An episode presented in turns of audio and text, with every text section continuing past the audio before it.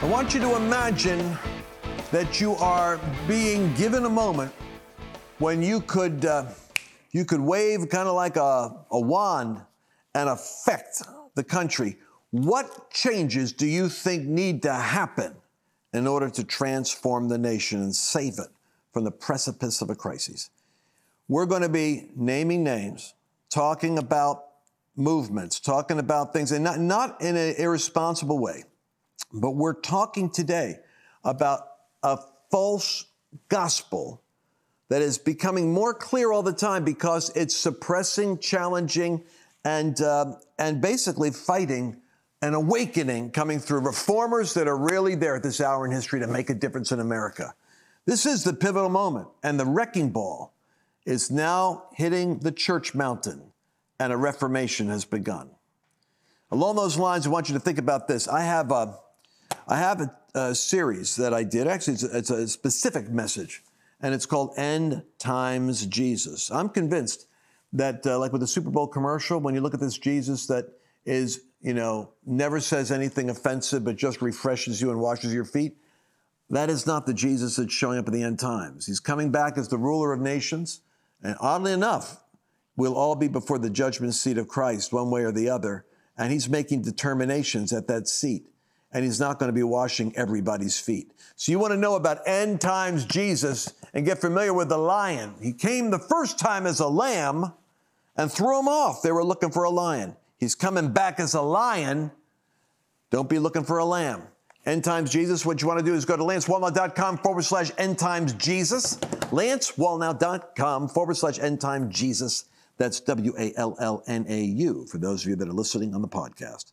Now let's get into today's interview with Mario Murillo, Todd Coconato, and me on current events. All right, I want to I want to ask Lance a question. Uh, I want to go back to Kim Clement for a moment, and I'm going to do this contextually. Uh, you uh, worked with Kim very closely. You you preached in a large number of his events, and he was very prophetic. And it's amazing the things that have happened that he said were going to happen. Since that time, God revealed to you something about influencing culture. And I think what happened to the body of Christ is that we believe we were supposed to lose. Things are going to get worse and worse and worse. And the, the Greeks had a theatrical term, deus ex machina, and at the last moment, God would rapture us out. But you felt completely different. You felt your spirit went in another direction. You began to teach about influence, influencing culture. So, one of the things I believe is that the devil has lied to the church not only about that deus ex machina thing, but also about the limits of our power to push back the darkness. That, that we are capable of seeing more than we think in the age that we're living in. So, to do that, the devil has sent this doctrine into the church be quiet, be nice, be sweet, which is denial. Because you want to say, Aren't you living in the same world I am? Don't you know that we're only like moments away from losing our freedom and losing our country? So, you've been very outspoken and I think that, that my question to you is this if you had the voice of all the leaders and the pastors of the United States listening to you right now, what do you think are, are the important things we need to know about this moment in church history? What is it that we need to know? We better redefine the Great Commission that we're accountable for because we're not only responsible for getting souls saved, we're responsible for making disciples of nations. And when you only do half that commission, you leave a vacuum that Marxism will fill, some ideology will fill that will kill your ability to do the first assignment because they'll shut down your church and drive you underground. And this, by the way, is so crystal clear to me. 1983, there was a leadership journal magazine. I have, I still have a copy of it when I was pastoring back in the day and it was uh, Davison Hunter's book on culture wars came out. Clinton, I believe, was president, and Jack Hayford, who was a friend of yours, was uh, having a debate with Dr. D. James Kennedy about how should the church engage culture, and it was Jack Hayford's uh, take uh, and Rick Warren coming alongside of him that hey man, what we really don't want to be branded as is against people. We want to be branded as for Jesus. And therefore, when they come into our churches, we will preach the gospel, they'll get saved, and this will change America. And uh, D. James Kennedy's response to that was, um, I really believe it's important that we know that the gospel is two tracks that we not only must preach the gospel when they come to church, but we must take a strong stand as salt and light in the public square. Because if we do not show up as a restraining force against the gates of hell, the church is the only power that is authorized to prevail against the gates of hell. And if we only make our stand behind our walls, we shouldn't be surprised when all of culture collapses to the gates of hell. We need to go where the gates are located. The gates are in government. Uh, a Christian is called to be in, in politics. Are they out of the will of God? What's the answer these preachers have for staying out of politics? That you could thank God right now that you've got a Speaker of the House that is a Christian because he's the only thing that's stopping $90 billion of more debt going into a war we're losing uh, in Ukraine. So the Christians, what are we supposed to do? Back up from films and Hollywood so that so that darkness completely takes over? Look at these quarterbacks in the Super Bowl. At least you've got these guys thanking the Lord Jesus Christ. It's as though Jesus is still there in spite of weak leadership, but he's there in the people. I think it's the hour when a reformation is about to hit the church. Donald Trump was a wrecking ball to the spirit of political correctness on the government mountain. I do believe what's happening in this next cycle this year is that the Spirit of God is forming a wrecking ball to the religious compromise in the church mountain. What I want to do is tell our audience this. One of the ways that you can really, really benefit from this is to go back and watch this program again because we're going to keep it running for the next several days. What Lance just said capsulizes what I believe is the urgent message of the hour. But here is a tactic that we want to expose. You see, I was attacked today by the organizers of this pastors event that I called them on the carpet for their speaker telling the pastors to stay out of politics. Now they're saying he didn't say those things, but we're going to wait and we're going to see the recording, and then you'll see that I'm going to stand by my story. The fact of the matter is that one of the greatest tools of the devil in this hour is to tell us that you cannot comment on this. This is what the left has done. Don't comment on abortion, it's political. Don't comment on gay marriage, it's political. Don't comment on gender, transgender, that is political. You can't, that's not you. You don't get in. How tragic is it when pastors get in that swamp and agree with it.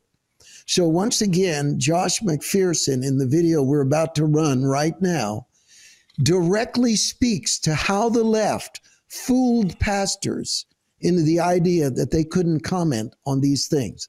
So, let's roll that right now. So, so the move of, of the progressive left is to take moral issues and frame them as political. So let me say this abortion is not political, it's moral. So called gay marriage and the redefinition of marriage is not political, it's moral. This whole transgender LBTGV2 alphabet soup garbage where we're, where we're mutilating children as a step towards mental health is immoral. You go down the line, right? And so it's, it's like they're in our lane now because mm-hmm. God's word has things to say to that. And if in framing it as a political issue, we say, well, I can't be political, I just we got, we got a man of God, we're voluntarily laying down our sword and we're voluntarily shutting our voice when God says speak. So rather than being prophets of God in a day of darkness and chaos, we've, we've become those who are with their silence giving permission, and I would say even participating in the lie. You know, Alexander Solzhenitsyn, when he was hmm. being exiled from Russia, right? Live not uh, what does he say? Live not by lies. Live not by lies. He writes his last essay and he mm-hmm. says, You may feel downtrodden and beaten. You may feel oppressed, outnumbered, outmanned, overwhelmed, but you are not victims. You may not have guns and tanks and ammunition, but you have your voice.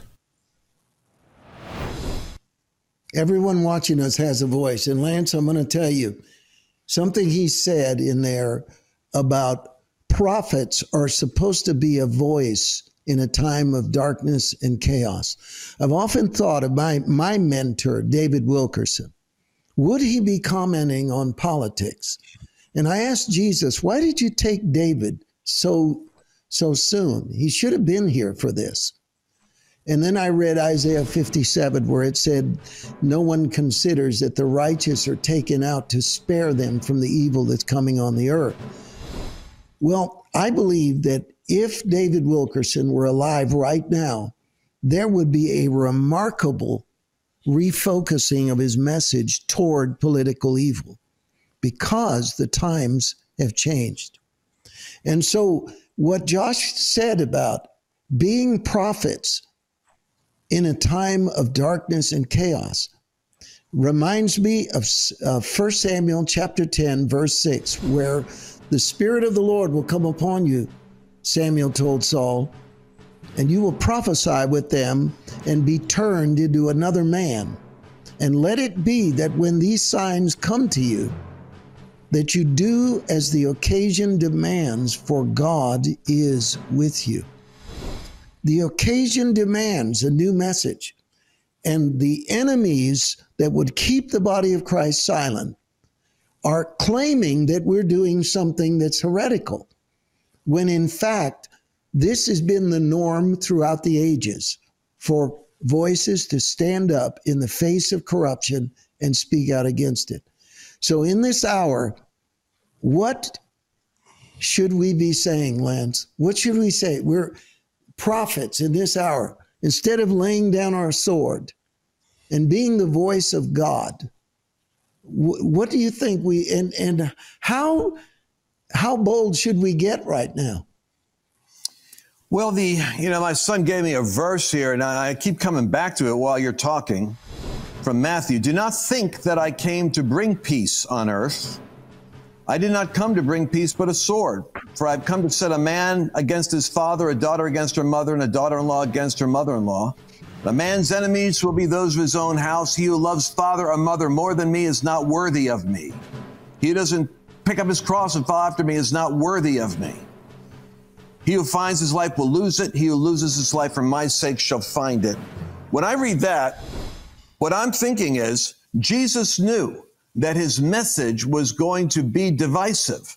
In the book of Acts, when the apostles succeeded in Acts 14, almost the entire city came out to hear Barnabas and Paul, and they were divided. Half of them held with the Jews and half with the apostles.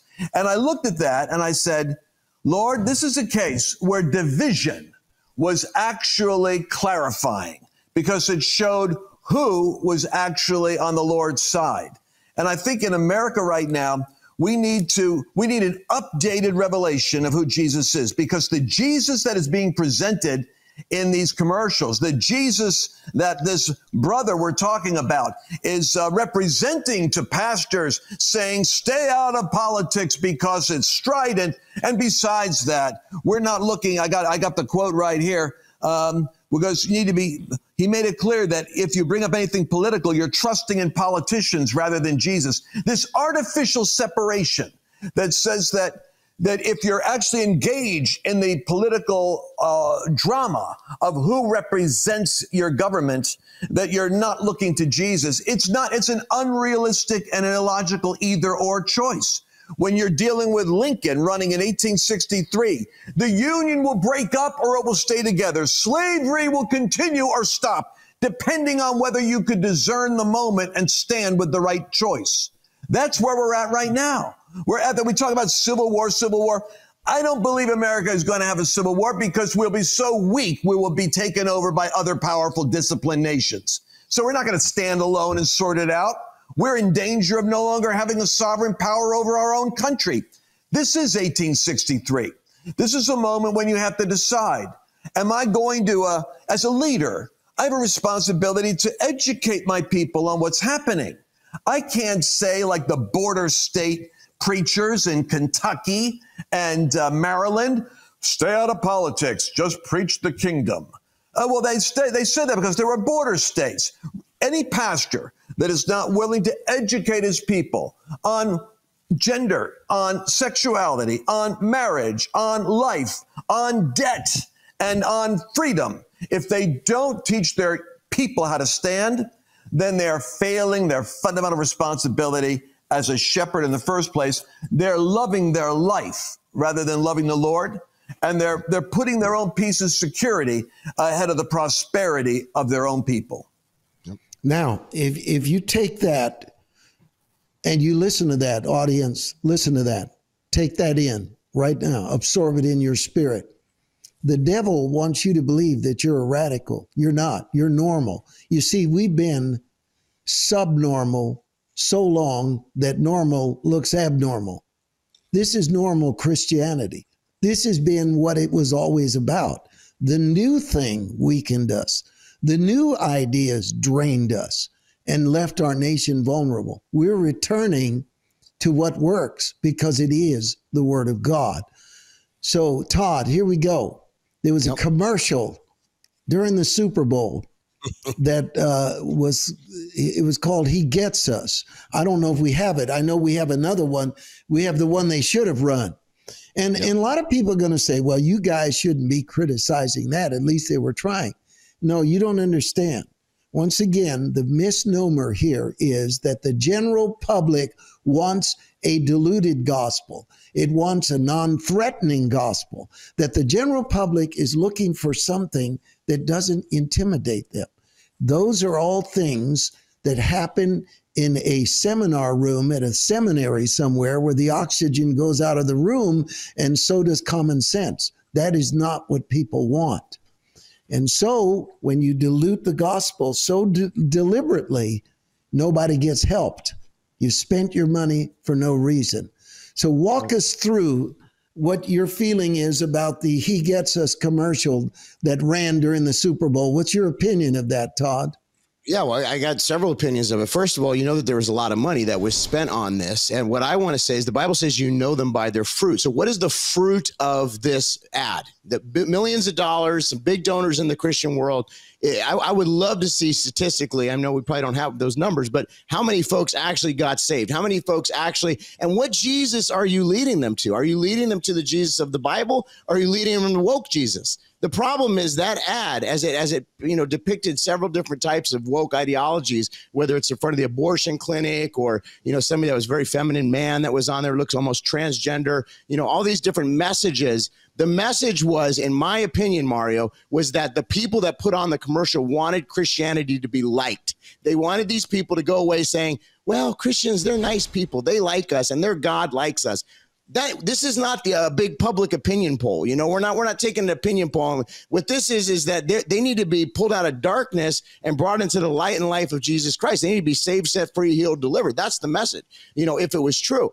So the problem is the fruit of this commercial at the very best is well Christians are nice. They they like us and, and therefore we can like them. We're not trying to be like. This isn't we we don't want to it's not about that. See that's where the message is so off. It's not leading them to any help it's not leading them to, well, you know, here's how you get set free. Here's how you get delivered. Here's how your life will change forever. Here's how you'll get a peace that passes understanding. Here's how you'll get the joy unspeakable. Here's how you'll live a life everlasting, you know, and, and, and rule and reign with the King of Kings and Lord of Lords this this commercial is setting folks up to continue to do whatever it is that they're doing. And basically all it's it's trying to do in my opinion is, is, say you know we're not we're not mean. Christians aren't mean because we we we like you. You know it, it's it's it's pretty scary yet this is what they're doing in the schools this is what they're doing in a lot of christian universities right now and it's a powerless message. And and in order for things to change, in order for us, to look at the the movie Gosnell. You know, uh, what I liked about that is that they told the story about abortion and what it did was it, it brought eyes to that subject, which you know people didn't look at before. Uh, Lance mentioned mutilation and things like that that are happening with these transgender surgeries. No one's shining a light on that. We as the church are the head, not the tail. We've got to be shining the light on the darkness and let people know the actual evil that's happening. And yes, it has a cost. People aren't going to like you. Paul says to live as Christ, to die as gain. This is not about being liked. And so I think there's this this yearning from this this woke group where they want to they want to be relevant, but the real gospel message is always relevant. It's always timely. It's the same yesterday, today, and forever, and it will set you up for success. And that is what we need to get back to. Now you have a video. Go, go ahead, Lance. It's a- Go ahead. It's a it's a false gospel. So if you watch the commercial, you'll see exactly what Todd describes. And it's subliminal. That's what's so powerful. You have someone in front of a bus who looks like an Im- illegal immigrant. You have someone in front of Planned Parenthood. And in each case, you see a person washing their feet, ministering to them. All right. So you're looking at that and you look at all these unusual scenarios where conduct that is itself perhaps sinful in, in, in most of those pictures is being ministered to and refreshed. And then at the end, you have these words. The, the words describe the message. Jesus didn't preach hate. He washed feet.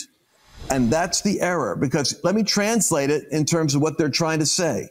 Jesus didn't offend people. He refreshed them, which is basically what a megachurch pastor will do who kicks a football. He doesn't say anything that is going to offend the audience because he's trying to sell them on being part of his movement.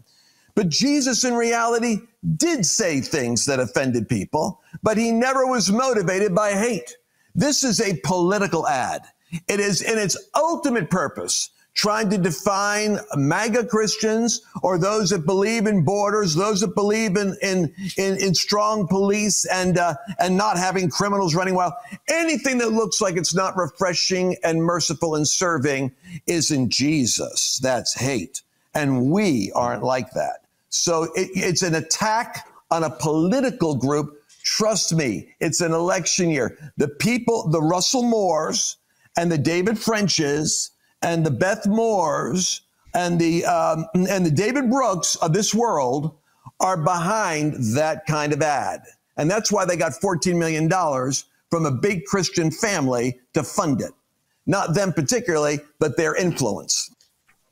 But but look at two, uh, Lance, this part, and uh, let's leave all three of us on the screen here because I'm only going to talk a second here. One is in front of an abortion clinic. Another is the illegal alien. Another is a urban uh, person, etc. Okay, here's the subliminal message. We don't need to talk about abortion. We need to wash feet. We don't need to talk about the open border. We need to wash feet. We don't need to talk about crime and black on go. black violence. Uh, we need to talk about washing feet. And, and so it plays into the enemy. The enemy said, hey, they're not going to talk about it. The, the, the thread through this whole show is that we are watching what Satan is saying we should not be talking about. And so uh, we wanted to run this final video, which is somebody's idea of what the right commercial would have looked like. So we could, let's run that.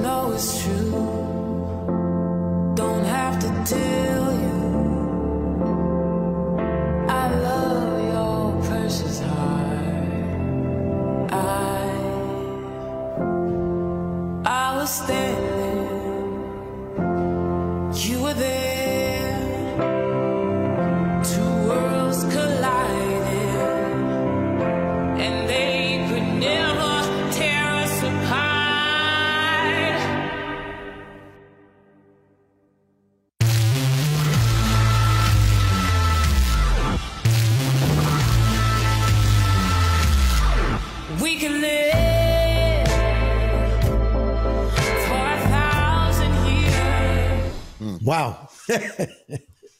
okay, well, I do have some good news. Go ahead, Lance. I'll, I'll save my news. just- I'm always wondering when people are listening to a podcast, they can't see what it was. Sometimes I, I have to remember to translate what's going on. But the, the final line is is important because this was put together by the media department in a local church. Once they saw the woke ad, they said, and it's amazing. I mean, they did it on a church budget, and it was better than the fourteen million dollar project. But the last words are, uh, Jesus doesn't just get us; He saves us and transforms us. I mean, that's the point. Yep. That is that is the entire point. And So now here's the good news. Uh, Lance and I are going to partner on a tour.